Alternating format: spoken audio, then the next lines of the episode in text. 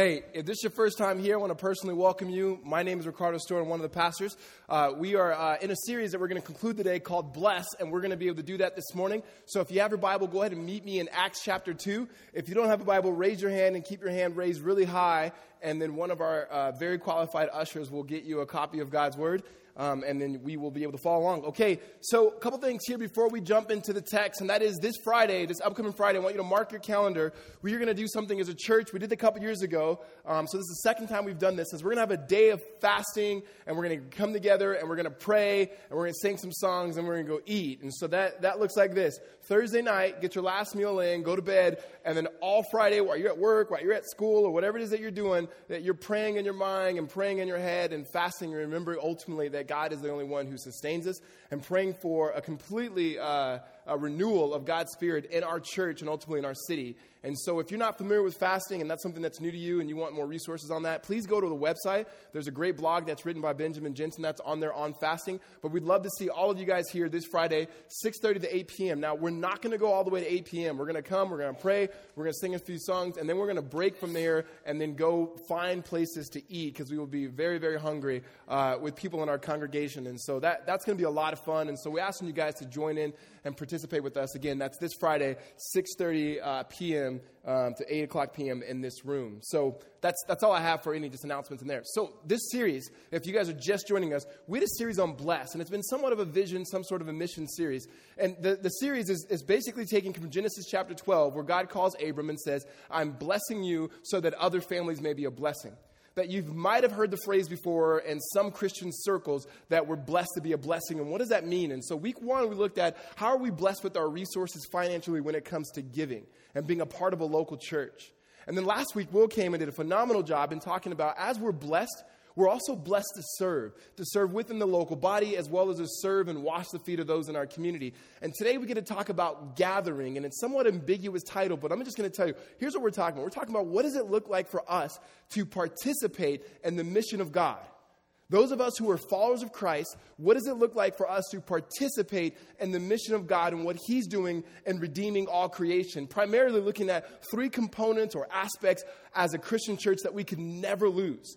Um, we're going to be looking at what does that look like at the early church that when God started his church, what did they have? What are those essential elements that we need to have? And one is God's word. And so we're going to talk about that.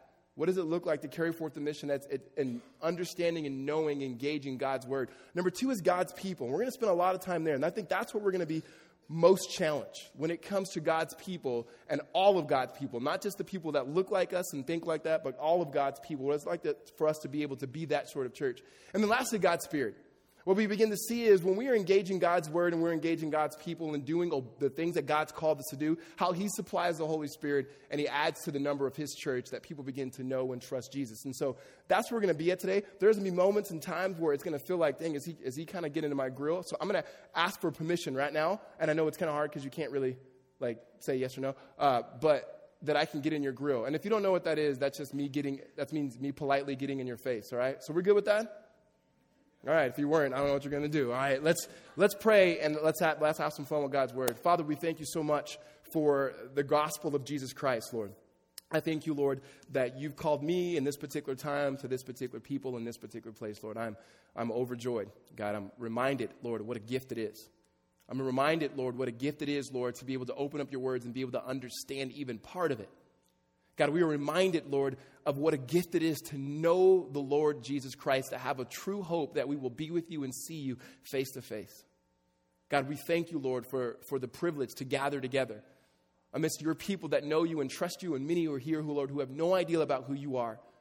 God, help us to understand that when it comes to us being blessed, Lord, that we've been blessed with more than just material things, but the Spirit of Christ was, is in us, Lord, compelling us and pulling us to be your people, Lord. And so, God, we ask, and I ask personally, Lord, that you would show us the work of Christ and his name would be exalted, Father. That you would challenge us where we are, God. That we would be the people who you've called us to be. In Christ's name, amen. I want to start first with a quote from Dietrich Bonhoeffer here and talking about this word community. He says this Let him who cannot be alone be aware of community. Let him who is not in community beware of being alone.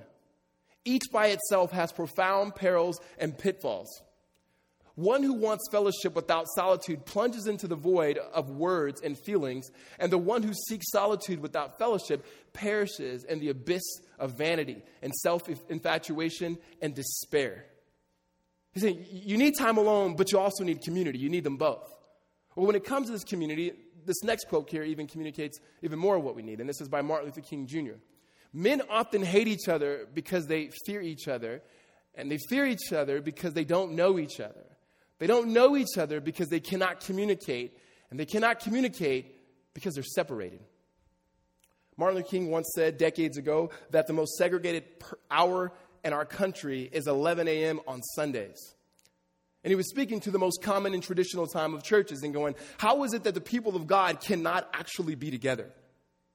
So you have both of these men, Dietrich Bonhoeffer, who spoke in, in a time during Nazi Germany and living in Germany and spoke against the ills of ultimately society there. Um, when you begin to read any of Dietrich Bonhoeffer's book, which I highly recommend, if you want to start somewhere, start with the book Life Together. It's very, very convicting. That this whole ideal of this thing we call, we call church, he's going to confront us in that. He'll, he'll challenge you and going, Are you really a part of the church? Like, are you really connected with God's people? Not the building, that's just the building. The people. Are you in life with people? Are you fully known and people fully know you? Can someone of ask you a question and challenge you? And can you do likewise? Do you really know each other? Well, Bonhoeffer writes a lot of things like that. In fact, you would think that he lived for like 100 years, but the guy was like 30 something when he, when he died, right? I mean, he was young in his prime, good looking, 33, about my age, just still doing it, right? And then you had Martin Luther King, who spoke in our country. And primarily, he spoke on behalf as a Christian to churches, but also to the country around us and going, how do we ever expect to do anything if there's separation? One of the buzzwords in our community, in our, excuse me, in our culture right now is the word community. Everybody has community. The grocery store has community. Starbucks has community. Everybody's saying community. But the Bible talks about a way deeper community. If we're talking about riding fixies and drinking beer and having good coffee, go for it, but that's not necessarily what the Bible talks about community. You know why? You don't need the Holy Spirit for that. The type of the things that, that, the Bible calls us to are things that are very, very difficult. And the phrases that we use in Christian circles oftentimes it's messy. It's not just messy, it's hard and it's very, very, very difficult. And when you read through the scriptures and you see any men or any women of God that begin to participate in God's mission, it's not always pretty. Like everybody wants to say, I want to be for Jesus. I, I want to live my life for the Lord. Those of us who are Christian, we want to be a part of what God is doing. We want to get to certain places, but we don't want to go through the process of what is needed in order to get there. Oftentimes, uh, we, we can listen to people who are much older and much wiser and have walked longer with the Lord. And we want their marriages, we want their walks with the Lord. But when you actually sit down with those people and say, How did you get here? They go through things that we go, Man, I never want to go through that in my life. I hope God never asked me to do that. I hope he never asked me of those things, and yet that's exactly what God does in the life of a follower of Christ, and, or, and ultimately to get that man and that woman of God looking most like them. So I don't know about you, right? But I care a lot about the local church. I really do. And I care a lot about God's mission, right? I really do. And I do want to look like Jesus, but if, if, if I'm honest with myself and we could be honest with ourselves, we might be the type of people that can attract a crowd, but are we growing to be the type of people that are pouring ourselves out for one another in the context of a local church? So, what, what, what, I want to be able to do is going, okay, what's the question right now? Like, what is the question? The question is, how do we as a people gather? What is it that draws us together and gathering? And what is it that we ought to be doing when we gather?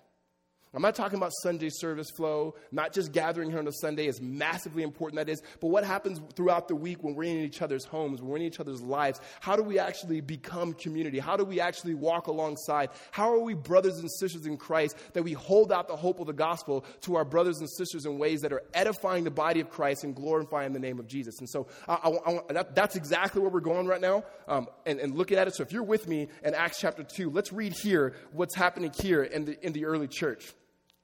And we'll give some context and history on what's happening. Verse 42, chapter 2. Um, describing this first church. Here, here's what they did. And they devoted themselves to the apostles' teaching and fellowship, to the breaking of bread and prayers. And awe came upon every soul, and many wonders and signs were being done through the apostles, and all who believed were together and had all things in common. Let me just give you some context here on where, where we're headed at. All right, I'm gonna give you about a minute and a half of some biblical theology to catch us up to what's happening here. So in Genesis chapter 12, the launch verse that we started with this series, we see God Himself choosing this man named Abraham. And he chose one man, one man named Abraham. And he told Abraham, Here's what I'm going to do to you I'm going to bless you. This was God's grace in his life. It was nothing that Abraham was doing. It was nothing that God said, you know what, Abraham looks like he might be a good leader. Um, he talks well, he speaks well, he's got a little swag. I think I'm going to pick him to, to start this thing off. Doesn't do that. He chooses Abraham for God's own purposes and says, I'm going to bless you so that your family will be a blessing to all the other families.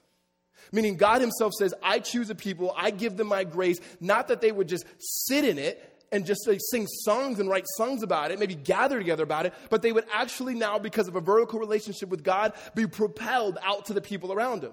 And it says, as you are doing this, you will bless other families. And that word families there that we see in, um, in Genesis chapter 1 to 12, uh, verses 1, 2, and 3, the word families is the word ethne, where we get ethnicities.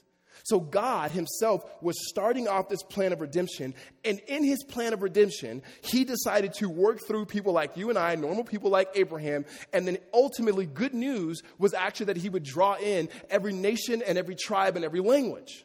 That was gospel, which means good news. Now, some of us have a hard time with that because they think, well, how do we know that? Well, if you jump forward just real quick, um, you go to Galatians chapter 3, verse 8. Paul is talking, and he's talking about this very text. He says, God preached the gospel beforehand to Abraham. Meaning, God says, I'm going to start this long plan of redemption, and I'm going to start drawing everybody. Like anybody who wants to get in on this is going to be able to get in on this. Like anybody. Eh, that, that, anybody who wants to get in on the, on the grace that God's extend, that they can get on it. And so God's people were supposed to be uh, a missional people, a people who would witness God's name. And so that family grew and they had the law and God had redeemed them and they were supposed to live in such a way that other nations would see God. They failed in it, right? And the history goes, and we went through Judges, you see how bad it was? The 12 tribes of, of God's people were not obedient and they failed in their mission and God allowed another country to come in and scatter them in a time called the exile. Well, when God's people came back together, they began to worship God, but it was during that time that the prophets began to speak on behalf of God, of going, okay, we know there was one man that God chose, and we know the whole nation came out of it, but there's going to be another man, and he's going to come. And this Messiah is going to come, he's going to do a work. And the beginning of the New Testament, we hear about this Messiah. It's none other than God himself. He puts on flesh. And that Jesus begins to do what all of Israel failed to do, that he actually fulfills the law in himself on our behalf. That Jesus himself actually does bring hope. He actually does come peace. He says, I came to do what the scriptures say. I came to set the prisoners free. I came to bring a year of jubilee. I came to bring a year of favor. I came to bring grace. And he go takes all of that on our behalf to the cross, and he dies on the cross and he shed his blood. And just, just, just so we know about this whole culture thing and this whole ethnicity thing, um, Jesus' blood was not pure Jewish blood. When you look at the genealogy of Jesus, what you begin to see, there was all these other nations and tribes that somehow got into the blood of Christ. It's like God already knew knew that when he shed his blood, he shed his blood for the world. So when he says that God so loved the world, he literally means God so loves the world that he gave his only son and Jesus dies on the cross for the world. Well, then on the resurrection, he comes out. He comes out of the tomb. You guys know the story. We're going to go over this again in a few weeks for Easter, too, right? He comes back and he goes to his disciples and he says, Okay, all the power and authority in heaven's been given to me. Here's what I want you to do. He didn't say, I want you to sit on a Sunday for an hour and a half, make sure you sing some songs, know when to clap, know when to stand, know when to sit down, know when to say amen, and then go and do whatever the heck you want to do. No. He says, Here's what I want you to do I want you to go make disciples. It doesn't say go make disciples of people who are most like you. He doesn't say go make disciples of people who vote like you, listen to the same music and you, you guys go concerts together, you guys can hang out together. He didn't say go to this, go, go hang out people the same age as you, go make disciples. No, no, no. He says go make disciples of all nations. And, and, and you don't need to know Greek or Hebrew to know that all nations means all nations. Every people group, every person, every type, every pref- preference, every social economic bracket, meaning that God says this, this mission thing, it's as wide as the world. Go for it. No one's going to be able to say, we're done. We kind of went out, Jesus, we got them all. They all saved, right? Not at all. He says, All power and authority is given. So go make disciples. Primarily, the church, when we gather, everything we do is for the primary purpose of making disciples. Everything we do is for the primary purpose of making disciples, people who follow Jesus. Accountability, when we come to community, is not about people checking in if you've done something wrong or if you've done something right. It's are you accountable to the life of Jesus Christ? Are you accountable? Is your life beginning to, to resemble, to reflect, to look like the God man Christ who came and gave himself as a ransom for many, that all who would come along would be a so that people that would begin to bless in certain ways where the gospel would go forth? Right? That, that, that's, he says, go make disciples of all nations. So his, his, his disciples are like, all right, we're going to do this. How is we going to do this? And he goes, I'm about to leave. And I'm, I'm, I'm going to heaven. I'm going to come back. I'm going to bring heaven back. But before I get back, you guys got a lot of work to do because a lot, I mean, listen, I only came to Jerusalem. You guys are going to go to the whole world, right? And he says, wait in this room and I'm going to give you the Holy Spirit. And then you begin to read Acts and how the church began. And the beginning of Acts, you see that the people of, of God are in a room. They're locked. They're afraid. I mean, you, would be afraid too. The, the man that you're supposed to follow, they killed him. What are they going to do to you? And they're praying, and the Spirit comes down on them and the Spirit rains down on them, and they start speaking in tongues, and they start speaking other languages, and they're just they're they're doing things that people have no idea. They're speaking in languages that are not their own language, yet other cultures are hearing it, going, "What's going on?" And one man actually said, "Are these men drunk?" And someone's like, "No, it's twelve o'clock." Which I never got that. It's like, are they getting drunk later? Like, what, what, what's going on, right? And it's just, it's, this is happening. And then the church began to grow. Peter gets up and he speaks on behalf of God. He shares the gospel. It was very simple. Hey, this Jesus, you guys killed him, and yet he died for your sins. You want in on it? And people were like, we want in on it. And then they joined in, and God had 3,000 people on that day begin to trust Jesus. And they're going, what are we going to do? And then that's where we get back into the story. We see God had already been gathering a people to himself we see at the very end of the Bible that he said all nations and all tribe will begin to worship, him when the kingdom is fully realized. And in the between time, we as the church are supposed to be somewhat of a preview of that kingdom to come. Like the way in which we live, we are a preview to the people what Christ would look like if he was in their lives. That's what we're supposed to be doing that we're a preview in certain areas of vocations that this is what Christ would look like when it's fully redeemed. This is what the world will look like when it's fully redeemed. This is what Christ looks like ultimately with a, with a gathering group of people. That's what the local church does. And the church begins here in Acts chapter 5. And so there's a few, a few components here. A few components. We're going, okay, well, how do we live? That's pretty massive. Simple, right? I'm sitting God's word, God's people, and God's spirit. Guys, listen. God's word, God's people, and God's Spirit. Look at me, the first one is God's Word. Verse 42 And they devoted themselves to the apostles' teaching. Stop there. We can spend the whole sermon on this. What does it mean to devote yourself to the Word of God? To devote yourself to the Word of God. I don't want to show hands right now. If I ask you right now, hey, could you kind of just walk through the Bible with me? Can you just tell me everything that the Bible is about? Can you show me what it says about marriage? Can you show me what it says about uh, maybe politics? Can you show me what it says about certain things? Can you help me out? What does Zephaniah say? What does it say? Um, right? And most of us would go, uh, mm, nope. Right, right, and that's not the goal. You guys are bad at kind of sinning. It's just the reality of it is most of us don't know our Bibles right? Some of you are going, I've been a Christian for six weeks. You get a pass. You're good. Just hold on. Just hold on, though, because it's coming, right? But many of us, we've probably been around Christianity and would probably say that we've been Christians for maybe five or more years, but yet the, the central thing that we have that reveals to us our God, the Bible, we just like, we can't check out on it. Like we're gonna come and go, dang, I hope Ricardo brings it today, right? I ain't that good, right? Nobody can just just give you the Bible in, in 35 minutes, which I really go 38. But anyway, so there's there's there's like you you got to get the word. Think about this. So um, there's an author, you probably know the name, uh, J.K. Rowling's. Anybody know who? All right. So um, yeah, exactly. Yeah, yeah. all right. So Harry Potter, right? You heard of the movie, the book, right?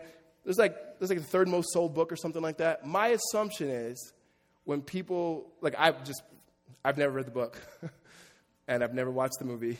I tried, guys. I just can't get into like um, I just can't get into. I don't even know what you call. I just can't get into it, right? And uh, and I get it. There's all these quidger quidger something. Somebody's like, you don't know what quidger? I'm like, I don't even know how to say it. And you're grown. You shouldn't even. That shouldn't even come out of your mouth. That doesn't sound right. But good book from what I hear. The point is, people bought the book, and I guarantee they read it from start to finish. Right? You never picked up the Harry Potter book and went, "All right, let me." Right? right? Those of us who tried to read our Bibles, we've done that before. Oh, I think the spirit of sin. oh. Right?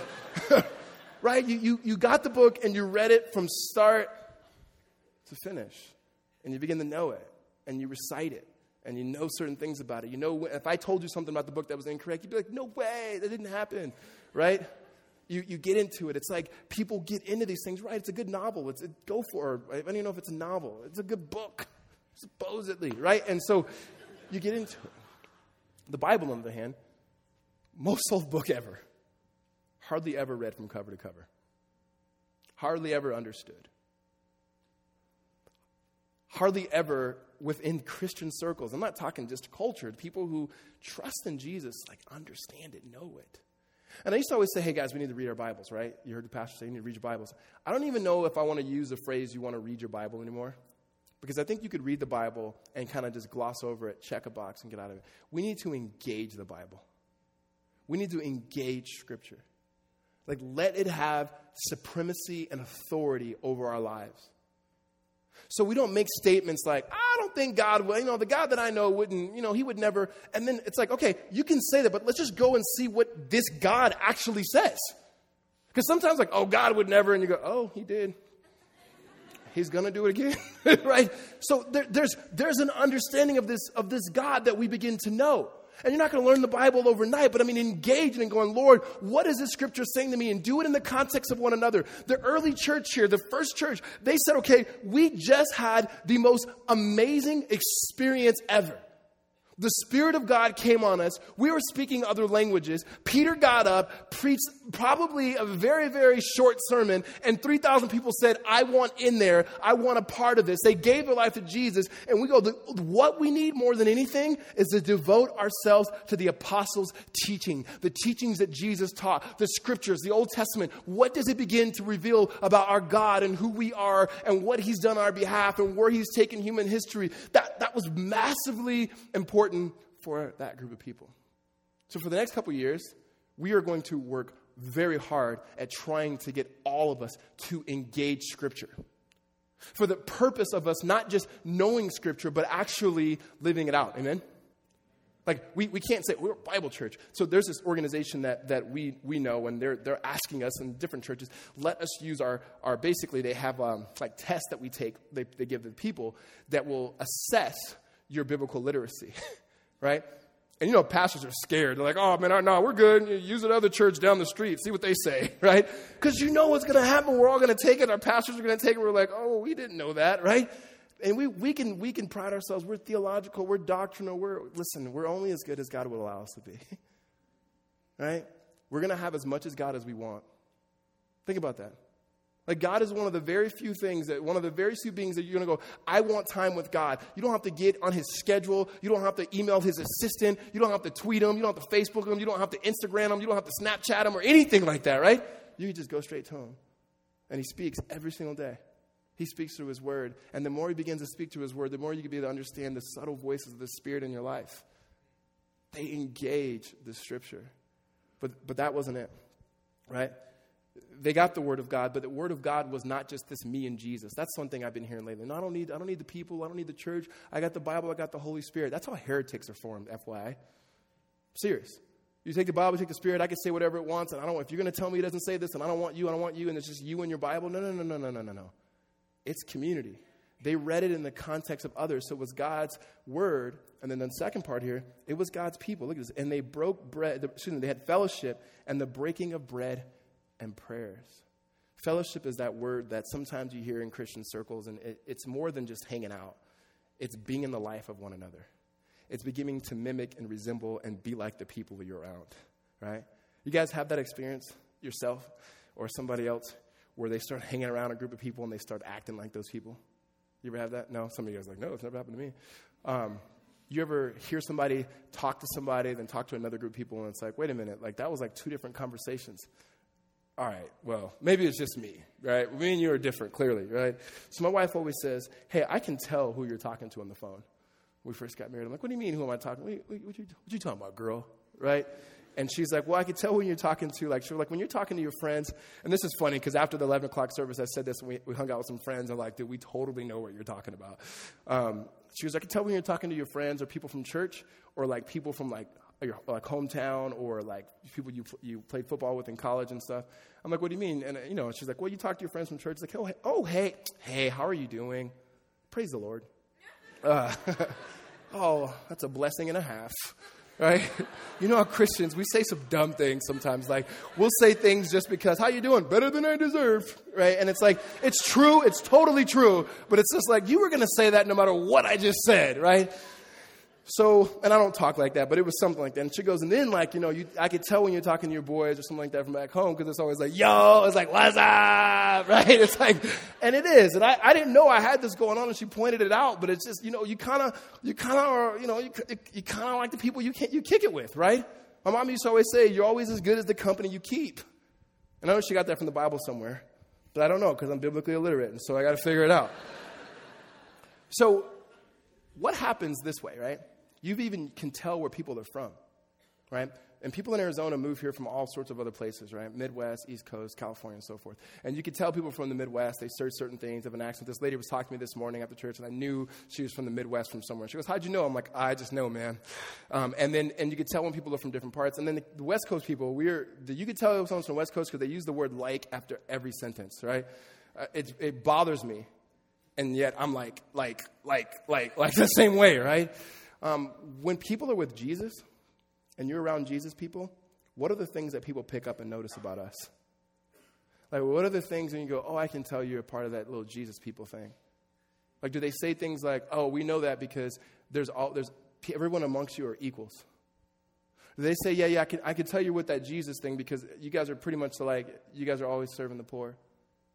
And I can tell you with that Jesus thing because you guys are always sharing things. You're always caring for each other. You're always just, I mean, I can tell you with that Jesus thing. And like, you know what? I don't believe what you believe, but man, we're sure glad you're here because if you guys were not here, we'd have to raise taxes because of how much stuff you guys do.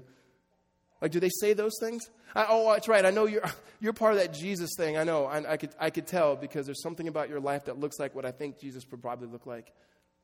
Right? And maybe they do. I don't know. But when you're with God's people, there, there should be something about the nature of Christ that spills out. That when you're, when you're truly doing community and it's shaped by God's word, when you're with God people, God's people, it should look different than maybe it looks right now. I, I just want you to do something when you go home. Go to your Facebook or whatever you have. Look how many friends you have and see how many of them are like you. Look how many followers of Christ friends you have and see how many will probably vote the same way you will vote will probably listen to the same music you listen to, probably have the same degree of education that you have, probably are in the same uh, social economic bracket, or someday would be, have the same dreams, same aspirations as you. And then you can ask yourself, am I really truly living out the implications of the gospel? Did Jesus put on flesh, leave the comforts of heaven, and come up be with people who were on the same social economic range as him? No, nobody was. In, in fact, he began to engage the marginalized and who no one else wanted to engage with. Is that something that people would look at Redemption Tempe, 5 o'clock service, and go, yeah, those people, that's what they do? Right? Like, when it says that they broke bread, they didn't just sit and come in into the temple and worship. Like, that was a part of it. Breaking bread meant they left and they went home. And they invited people into their actual homes and their houses and their apartments and their dorms and the places they they invited the socially awkward people who always made a mess out of things and said, "You come eat with us. We know it's not going to be as fun, but we're still going to have you here with us because we love you and you're part of this family. And where else would you go? You're what? You're, you're one of us, right? Like we, do you know what it's like when you, you ever had somebody in your house that you didn't want to be there? you you know what that's like. I can't wait till they leave, right? And I know a lot of you guys don't have kids. It's worse when people bring their kids over and they parent their kids different than you, and you they come to your house and start touching stuff. Like, why are your kids touching my stuff? right? Like, you know, you tell your kids, hey, we don't do that in our family. And the other kids start doing it. Like, why is he doing it? right? I was like, oh, his parents don't know how to raise him. That's why. Right? You know, you would never say that, right? You would never say that, but it gets awkward. It gets uncomfortable. You ever eat a meal with somebody where it's very difficult? Some of you have, maybe recently, right? I don't know, maybe it was a date. I have no idea, right? But where it's very, very difficult. They put something on the table, you're like, I ain't eating that, right? That when it comes to breaking bread and prayer and just praying, this is not just how can we have fun, how can we get some nice drinks out there, get the candles. It's like, no, man, how can we get together and center our lives around Jesus Christ and we'll figure the rest out? We'll figure it out. The church in itself was never supposed to be a monolithic, uh, homogeneous people. We're like, somehow we're just alike. Um, when it says that they were together and breaking bread, that meant they did the hard work of being in each other's lives. They did the hard work of people of God getting together and actually praying. Let me just ask a question. When's the last time you got together with someone and said, We're just going to get together and pray? What are you doing? We're going to get together and pray. What are you doing? We're going to get together, break bread, we're going to pray. What are you doing tonight? We're just going to hang out. Hey, can we pray? Right? I think it's interesting when I talk to people that the most transparent that they get is with a pastor who you barely even know. And yet you're with people who love Jesus every single day and you live with, and they don't know anything about you. That somehow I become like the Catholic priest where I just can open the door and you tell me your stuff and then you go out and nobody even knows. Like, that's not good for your own soul. Like, you need to be in a position where somebody knows you, someone deeply loves you. And, and when it comes to a, a particular type of community, we get very particular on how we want to choose the community. And I'm just telling you, if you're looking for a particular, like when we're done, we're here, we're going to go out and you guys can sign up to be a part of different RCs, which are smaller groups and other groups. You're going to have an opportunity to do that. It's going to be great. But don't look for a group that somehow fits you. Don't go shopping for a community like you're shopping at the store for the best price, or something that's going to work for you. But something that's actually going to challenge you that your presence being there in somebody else's life is going to matter, and their presence being there in your life is going to matter, that you can break bread and you can pray with them. Amen? D- Dietrich Bonhoeffer, again, has this other quote. I think we had this other quote in there. I didn't use it earlier, but I'm ready. This, this crowd, they're ready for it. the person who loves their dream of community will destroy community, but the person who loves those around them will create community. Dang. Right? If, if, if I just live that out, if I just, if I, if I just did that, if I just say, you know what, it's not that the city's great, so I love it, but in loving it, it becomes great. It's not that this my wife's great, but in loving her, she becomes great. Like I'm actually going to put my interest as above her, uh, my her interest is above mine, and I'm going to put your interest above mine, and that's how I'm going to find my greatest joy. I might actually be living out the implication of the gospel. I might actually start to look more like Jesus. We might actually begin to look more like Jesus. And so they begin to break bread with each other. And they broke bread with each other ultimately on racial lines they crossed, on economic lines they crossed, and this what the church began to be known as, guys. I, I just want to show something with you from a, just a theological standpoint, and we'll, we'll roll through this really quick. If you put the Ephesians 2 text up here, Paul is talking, and most of Pauline theology is actually trying to get the churches who were started, where Jews were used to being with Jews, and Gentiles were used to being the Gentiles, and he was saying there's something of the gospel that does something new to you guys, and it draws you guys together. Can we do that? Can we do that? Right? That's, that's what he was doing. And Ephesians here, which most Christians, they love Ephesians chapter 2, verses 1 through 10. It's by grace you have been saved, by grace, by grace, by grace, grace, grace, grace. But then after that, Paul's like, we ain't done. Where'd you go?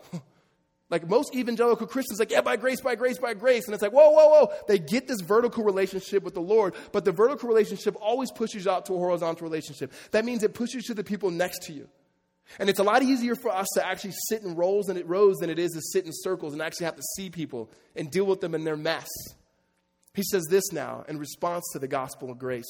Therefore, remember that you at one time, you Gentiles in the flesh, called this uncircumcision by what is called the circumcision, which is made in the flesh by hands.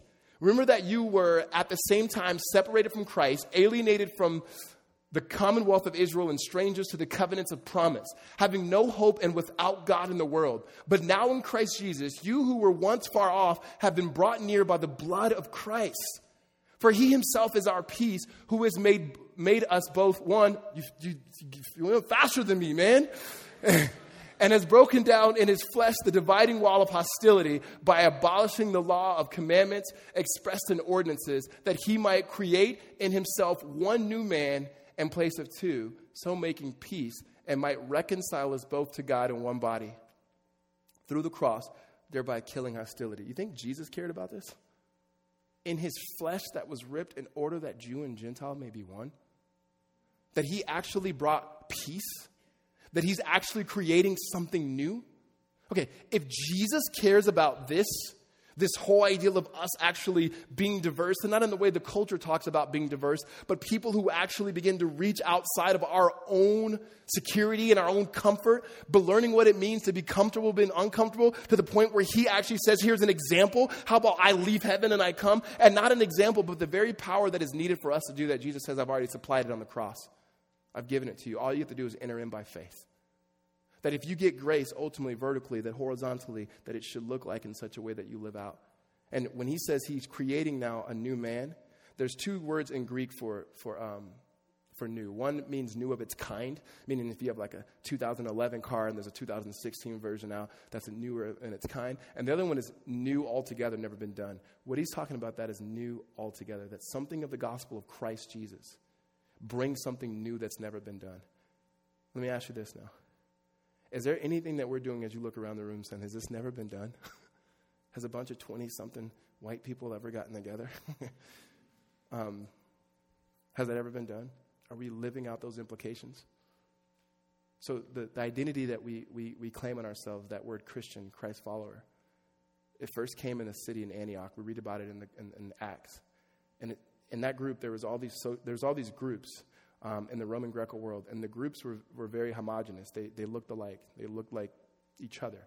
And they had different ideologies and different um, philosophies. And then when it came to the Christian, because they were rich and they were poor, um, because they were Jew and because they were Gentile, um, and because many of them spoke different languages from different places, um, they didn't know what to do with them. And they didn't know what to call them. And they said, okay, what's the one thing that unites them all together? You know what they called them? They called them Christians. and it says there is where they were first called Christians because they said the only commonality that they have is the person of Jesus Christ. Is a person of Jesus Christ. Because I, I totally want to lead this church. I do, and I think I'm called, and I think the Lord has completely called me to lead this church. But I don't want to, I don't want to lead a church if we're only going to be with people like ourselves. This lady came up to me this morning after the service, and she goes, You know, it was really good to hear that because I remember when I was homeless for three years, and I thought, I need to care for the homeless. And I know this lady, and I know that she is in a situation um, economically that is far worse than most people that I know at this church. And yet she's like, I'm convicted. I need to get back out there, Pastor. I'm like, you don't need to go back and being homeless again, but I think you should care for them, right? And then we, we goes even further because I think the Lord's challenging me personally on it. Like, you know, just ask yourself the question when's the last time somebody was in your house and ate with you that you're going, I have nothing, I, I have nothing in common with you other than that we're going to break bread in the name of Jesus. And I'm, I'm but I'm going to, I'm going to, I'm going to be here for you. I, I pray that you'd be here for me. I'm going to actually take that faith. Right? When's the last time we did that? It might not even be somebody who looks differently. It might be somebody who struggles with something different than you. Right? We, we, we, we gather together, but do we actually scatter and be in community with one another? Here's another thing. So, breaking bread. There was a guy who used to come to this church, and he was a mess. There's no doubt about it. A transient guy that lived in the community. And I hadn't seen him in a while. He used to come and he said, but be funny and sometimes do stuff that was wildly inappropriate. And, uh, I'm not gonna tell you his name, but if you were around four or five years ago, you probably remember. And it was it was it was it was good times. Like, all right, what is he gonna do today? You know. But he disappeared.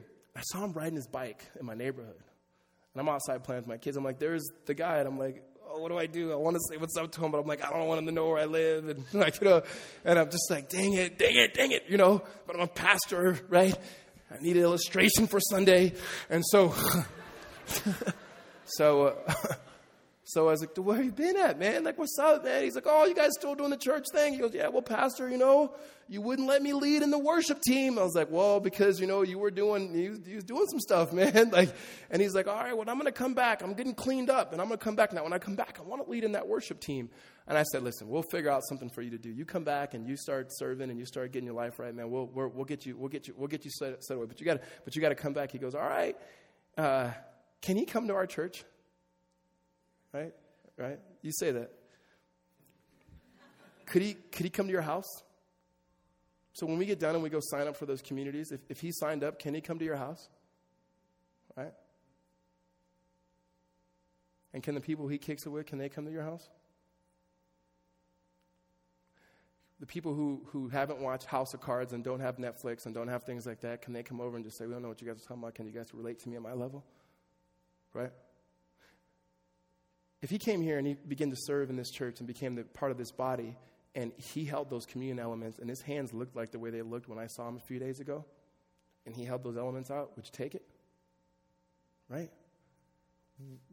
The gospel drives us that deep, not up here.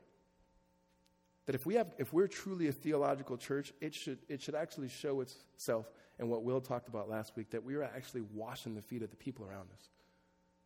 That no matter whether you're a CEO or you're somebody who push a cart, that our church should look like somebody's car should be parked right here and somebody's shopping cart should be parked next to it. And there shouldn't be a huge issue when they come in and they sit down and you go, wow, they clearly have not showered. And I'm going to figure out a way that they can actually get help. And we don't become in a paternalistic way. We come in a way of going, um, they are physically ultimately what we are spiritually. And Jesus says, I, I was the one who was rich, but I became poor because you were actually poor spiritually, and I'm making you rich. Now, go be a blessing to others. Amen? That's the type of church I believe that God's called us to be. And I think you can actually do that. It's just very difficult. It's not messy, it's hard, right? And a lot of us are not willing to do the work because you know why? We want a good hour and 20 minutes and we want it to be comfortable. If it's too long, we'll leave. We'll, t- we'll leave. And if, if, if that's it, I don't know if this is the church for you. I don't think so. I don't think so. But if you really want to be challenged and you really want to continue to look more and more like Jesus, and let's stick around and let's see what God does. So, so, so let me conclude with this. Here's what he did here. These simple components, they devoted themselves to God's word. They broke bread, and we realized breaking bread was actually breaking bread with people that they didn't even know. and then look what the Spirit did God's word, God's people, and the Spirit just showed up and blessed them. Verse 43 And awe came upon every soul, and many wonders and signs were being done through the apostles. And all who believed were together and had things in common and they were selling their possessions and belongings and distributing proceeds to all. And as any had need and day by day attending the temple together breaking bread in their homes they received their food with glad and generous hearts praising god and, and having favor with all people. And the lord added to their number day by day those who were being saved. Not a whole lot not a lot of programs not a great children's ministry not a good preacher right? Not good worship music none of that. Like the, the stuff that we complain about they didn't have any of that right it was just, we, we, we devoted ourselves to God's word. We invited people over our house. We started eating. We started sharing things. People, like, the, there was miracles that were happening because God was at work. He was like, there's a mission going on here. We're participating in. And God added to their number daily. Daily, right? People, people ask me, do you want a big church? Listen, I'd never, I had never, ever wanted a big church. When I, when I was going through my training, I had to write down, like, what's your ideal church? I wrote 250 to 400 people where I can know everybody's name. I was, I was, I was dedicating every baby. I watched them grow up. I mean, like, that, like I'm, I, could, I might as well move to Kansas, right? And, and that's, that's ultimately what I wanted. Um, but God was like, I don't want that for you. But when it comes to the fact that really, literally, the people come to our church, it doesn't matter, right? Like, here's, here's, here's my heart, right? You want to know my heart? I can care less if we grow numerically, especially if that numerical growth is people leaving other good churches.